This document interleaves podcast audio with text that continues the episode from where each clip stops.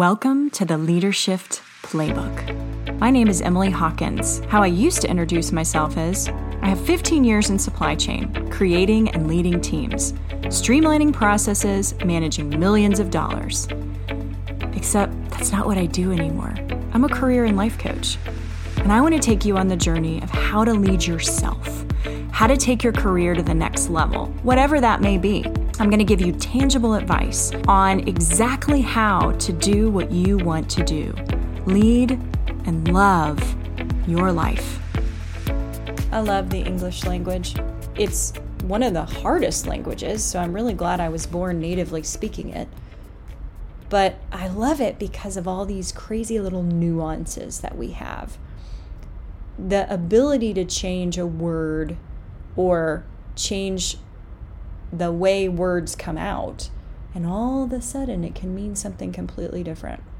And this past week, I've really been frustrated for years when celebrities or, you know, titans of industry are asked, What is your key to success? And inevitably they say, Work hard, work hard, you got to work hard.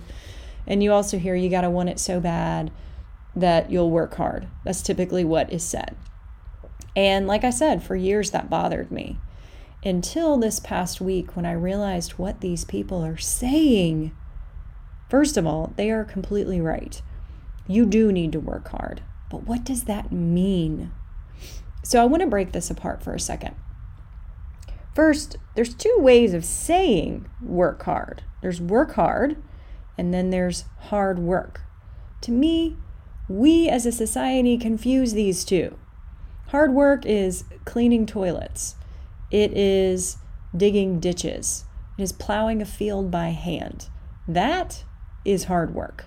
Manual labor of any kind. That is hard work. If you are a roofer, you are doing hard work for sure. But then there's working hard. And I believe that we think that working hard and hard work are the same. Except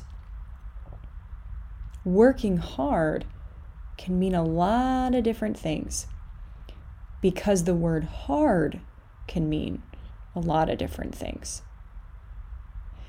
And I'll tell you, in my life, I've experienced hard in a lot of different ways. And the difference between my successes and my failures was my ability to work that hard. If I didn't work it, if I tried to avoid it, well, it just kept showing up for me in different forms. Hard will find you no matter where you live. The question is are you going to work the hard? And that's when I realized what all these celebrities and all these successful people were saying.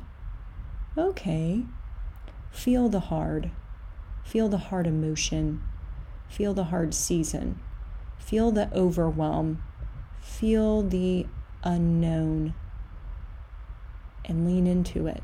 Work it. That is the difference between a successful person and an unsuccessful one. So, today, when you experience something that you don't understand, that you don't know, that you don't like, are you going to lean in and work the hard? Or are you going to run away and let it show up later?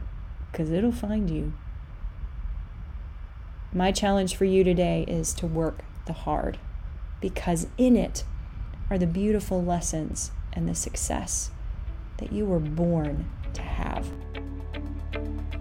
Did you love what you heard today and you want more? Sign up for my weekly email in the show notes. It's packed with tips and tricks to lead and love your life. You can also follow me on LinkedIn, Facebook, and Instagram by typing in Emily Hawkins, the number four, the letter U. I'll see you here next week.